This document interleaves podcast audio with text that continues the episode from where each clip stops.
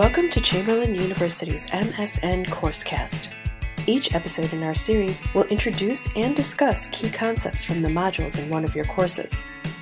These episodes are intended to enhance your learning when you're on the go, so feel free to listen to them anytime and anywhere.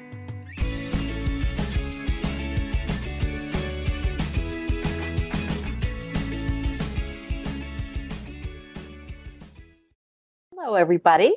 Today, I want to welcome you to NR 514's podcast number three that addresses end of life care and palliative care.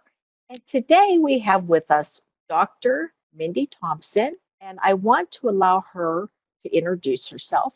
Dr. Thompson, thank you so much for joining us today. And would you mind giving us an introduction?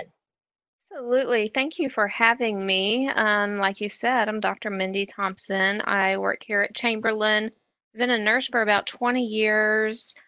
Recently became a nurse practitioner and have several years in the home health and hospice settings. So, palliative and end of life care is definitely a topic of deep interest and we could, I guess, we could say expertise. I guess that's the the role I'm in today. Yes. So, so, yeah, thanks for having me. Looking forward to our conversation today. Oh, we are so happy you joined us.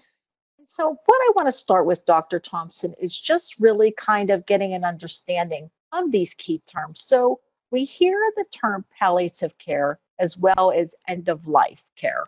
And so, how do those differ? Well, first off, what do they mean? And really, how do they differ? Yeah, these terms are used interchangeably a lot, and they are very different. Although palliative care is part of end of life care, they are different. So, palliative care is symptom control regardless of a disease state or the ability to cure that disease.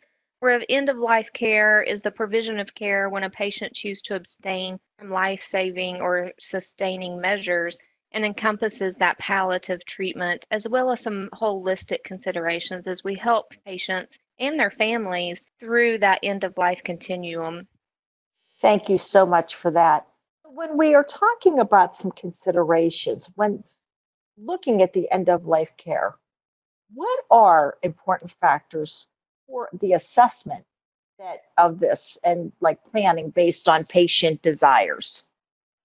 There's a couple of things to consider here. So, first of all, let's focus for just a minute on the patient desires because really a lot of your plan of care is going to center around that. You need to know what are the patient's wishes? What do they want their death to be like? And that's a question that most of us don't necessarily want to think about ourselves, but we don't exactly. we're really yes. uncomfortable. Yeah, we're really uncomfortable to ask somebody else that too. But when you enter into these kind of conversations, those are definitely things you want to know. And it's not a question that you are going to ask somebody two minutes after meeting them. You know, you're going to build your rapport, you're going to develop your relationship, and you're going to have a general conversation that's going to give you those answers. You know, you want to know things like do they want to be surrounded by all of their family? Is there just one or two key family members that are really, really important to them? That they want by themselves. Some people want to be alone. And so, and some people don't know, and that's totally fine too. You also want to know things like do you want to be at home? Do you want to be in, would you rather be in the hospital? Would you rather be someplace else? And then, as far as assessment findings, you're going to continually assess this person for the progression of the disease process, for end of life, signs of end of life, that it is imminent or where you might be in those stages. So, good knowledge, pathophysiology knowledge of disease processes really guide the assessment and what you're looking for. You want to pick up on things early. And so, a good solid foundation of pathophysiology knowledge will help you see those assessment findings earlier rather than later. That way, you can treat that patient you know, to control the symptoms before the symptoms are out of control. You find sometimes, Dr. Thompson, in your experiences in our profession, that we can sometimes make assumptions about what we think they want and and sometimes forget what truly is the patient wishes? Absolutely. You know, one thing I think we're all guilty of from time to time is we do make that assumption based on what we would want. We assume that's what the patient would want too. And that is it's a dangerous spot to put yourself. However, you may be doing it subconsciously. I think a lot of that do do that same process to each other based on our own reference points and our own experiences and what we think we would want without asking what somebody else would want. You know, we also do this with culture too. You know, we talk a lot about culture sensitivity and cultural awareness. When you walk into the home of someone of a different culture, you may have some ideas about what that culture likes and does and prefers and needs and all those things, but you should never make that assumption. So, just like with assessment findings, if you have subjective assessment findings, you need some objective data to validate that. So, when we have an assumption that we think we know what somebody would want, we need to validate it by asking or some other means of validating that assumption. Such great points. Thank you so much.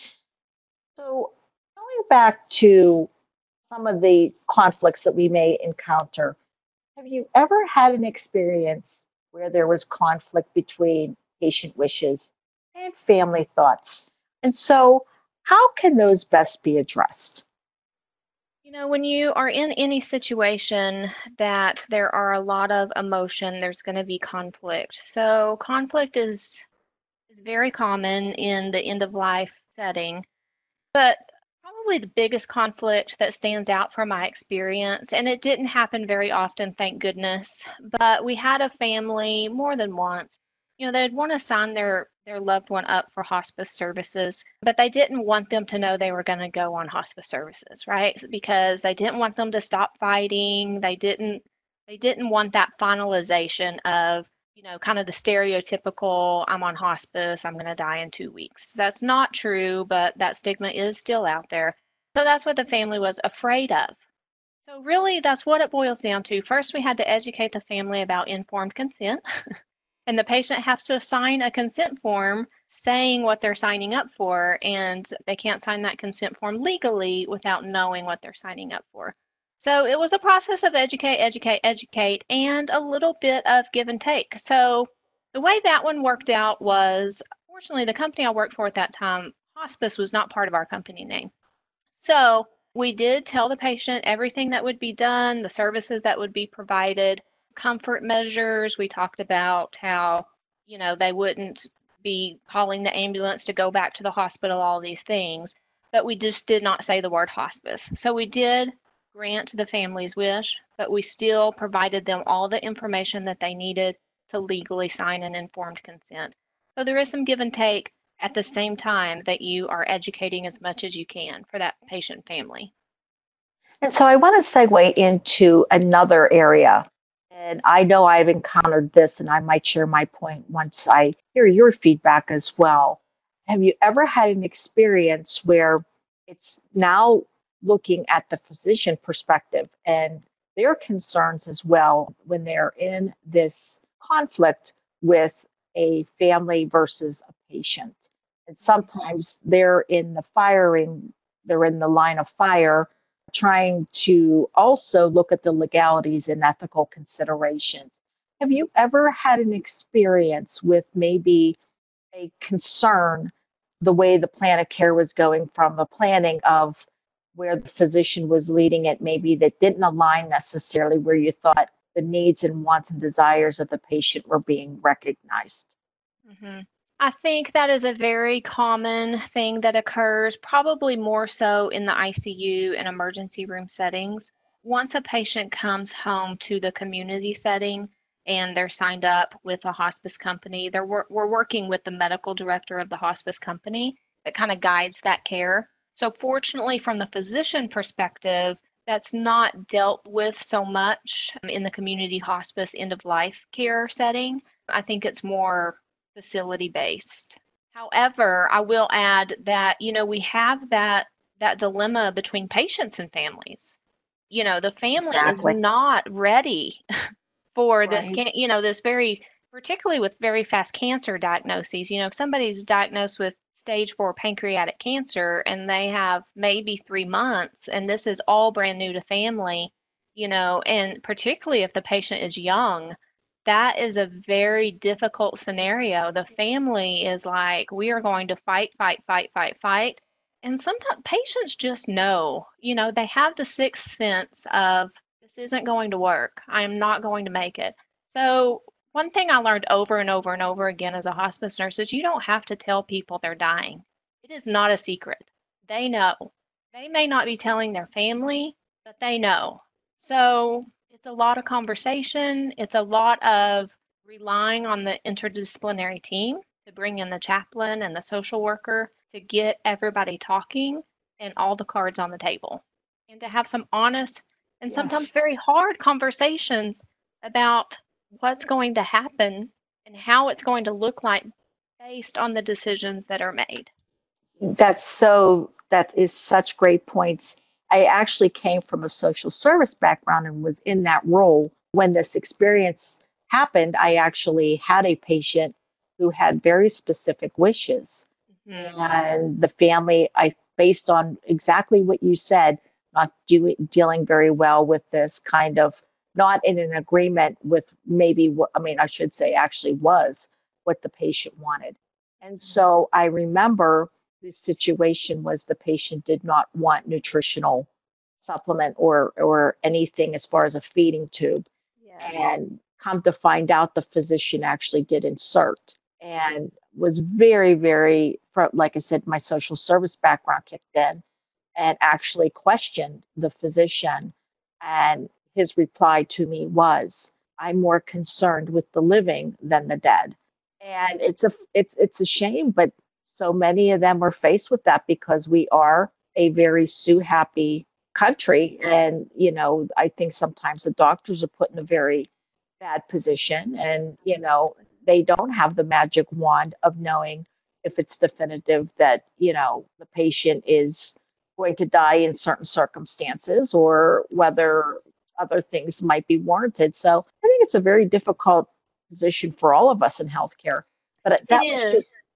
I'm sorry. no no please I was just going to say, you know, along the lines of what the physician said about he's more interested in the living than the dead, one other thing that we have to balance as nurses and social workers and, and the whole interdisciplinary team is when there's that short timeline and a family member is having to make decisions based on treatment. So if the patient is, you know, non-responsive and the family's making the decisions, the family has to make a decision that they have to live with for the rest of their life.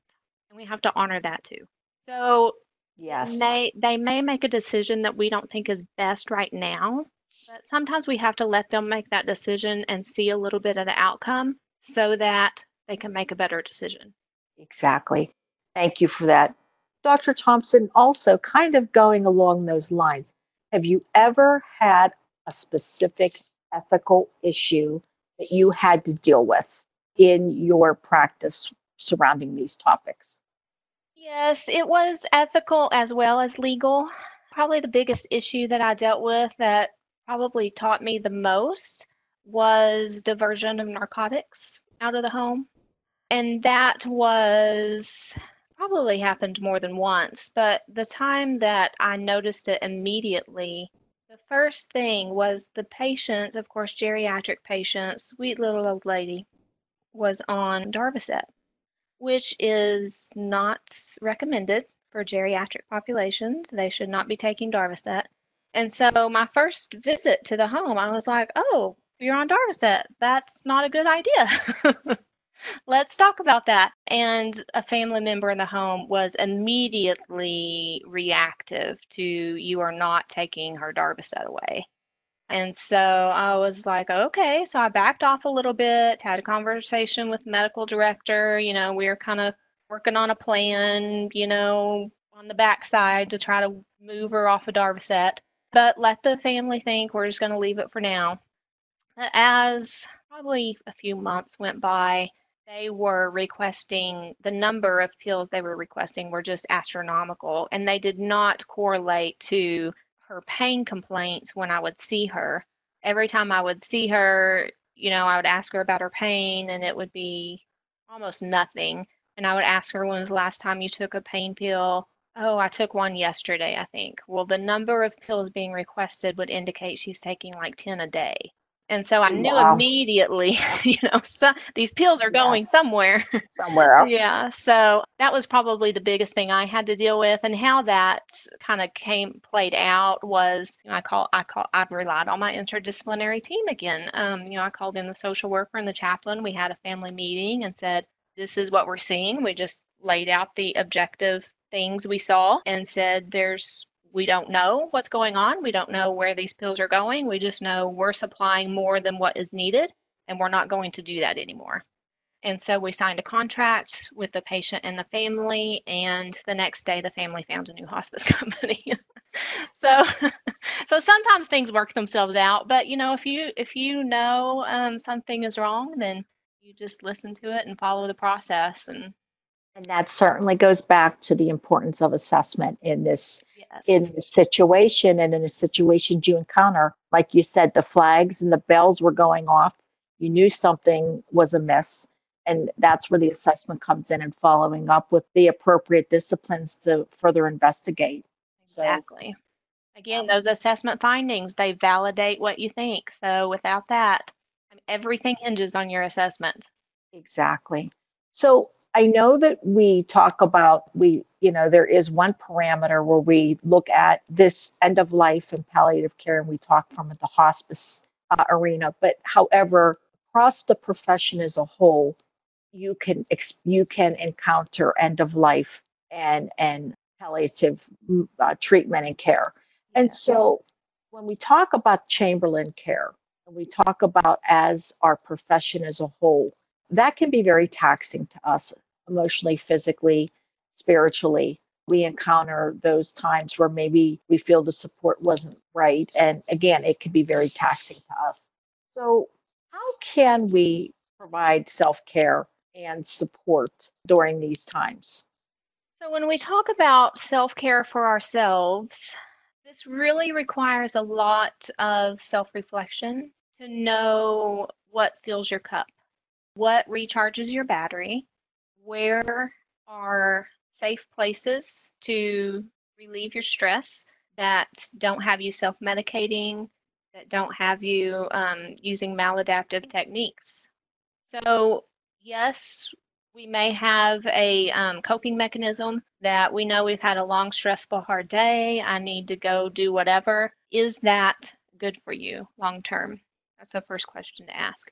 If that is not good for you long term, you've got to find something else. And when you're working in an environment, anywhere nursing is taxing, whether it's end of life or rehab or wherever, it's just emotionally draining. So you've got to con- you have to have a way to constantly check your gauge. You know, where's where's your gas tank? Are you on full? Are you a quarter of a tank? Like where are you at? Because we all have families and we have people outside of our patients that need us and we've got to have energy left in the tank. So first you've got you've got to know how to check your gauge. Like for instance, I'm a very creative person and I know if I get to a point where I have no desire to create, whether it be a craft project or you know just whatever, I'm far past my stress level.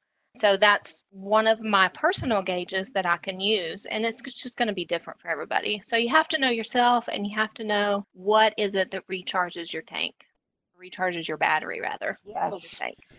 And so, as we provide care and think about it not only for ourselves but for others, what might be some assessment findings you would see in someone that might indicate that low level of self care? Yeah, we want to look for these and we want to look for these in our patients' caregivers too. You know, we're, we're caring for patients, but they're attached to people. So you're a real good person to be keeping an eye on them too. And some, so some of those assessment findings that you're going to see are a change in their demeanor. You know, we all know that person that we work with every day, that they're usually the happy go lucky person. Then all of a sudden one day they're not so happy. Something's up with that person. We usually know that pretty quickly if they're complaining of being tired all the time, you see a change in their appetite, they may have some angry outbursts towards other people, or they may react to things they wouldn't normally react to. You know, there are a lot of depression type kind of symptoms that you see, loss of interest in things that they usually find enjoyable. So those are pretty good assessment findings that, that somebody's emotionally, mentally drained.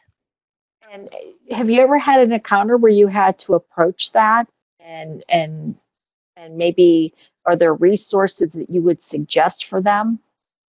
You know, I definitely saw that a lot in my experience as hospice, and I, I saw it a lot in the hospital too. Um, you do definitely want to approach the family and just let them know what you're seeing. Again, be objective.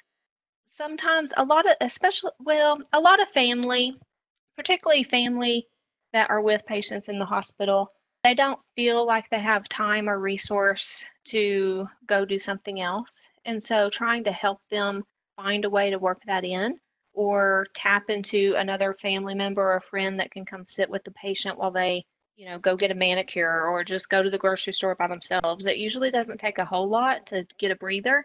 When they're in the hospice environments there's usually some respite care services that are available that will provide them a few days respite to catch their breath and take a break.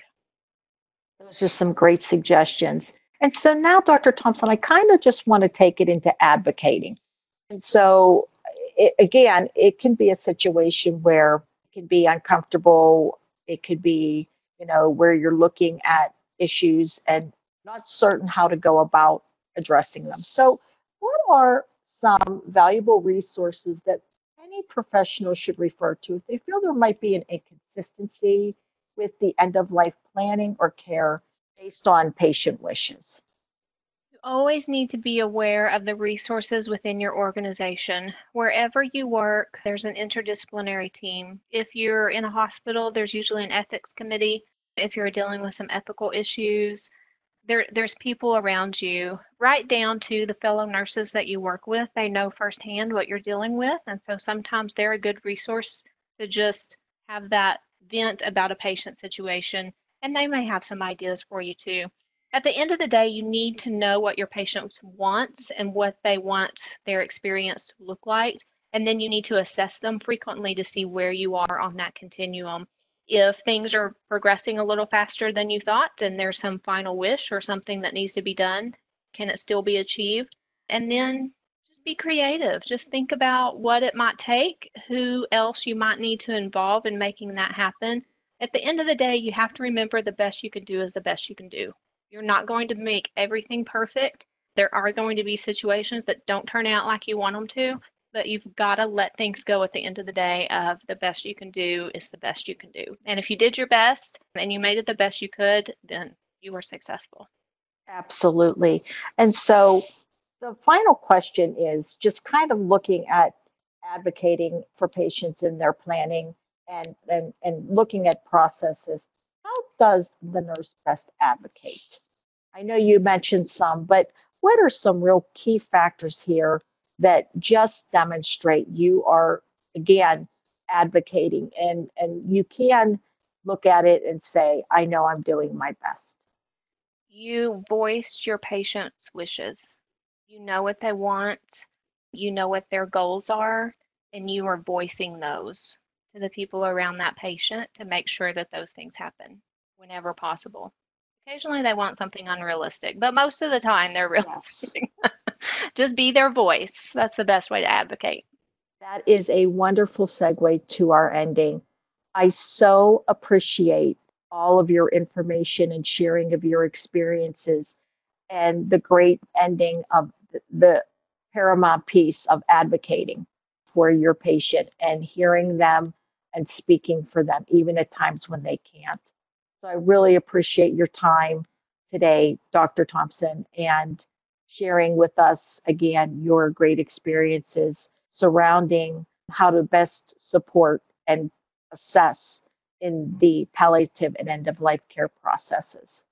Absolutely. Thank you for having me, Dr. Simpson. Absolutely. Thank you.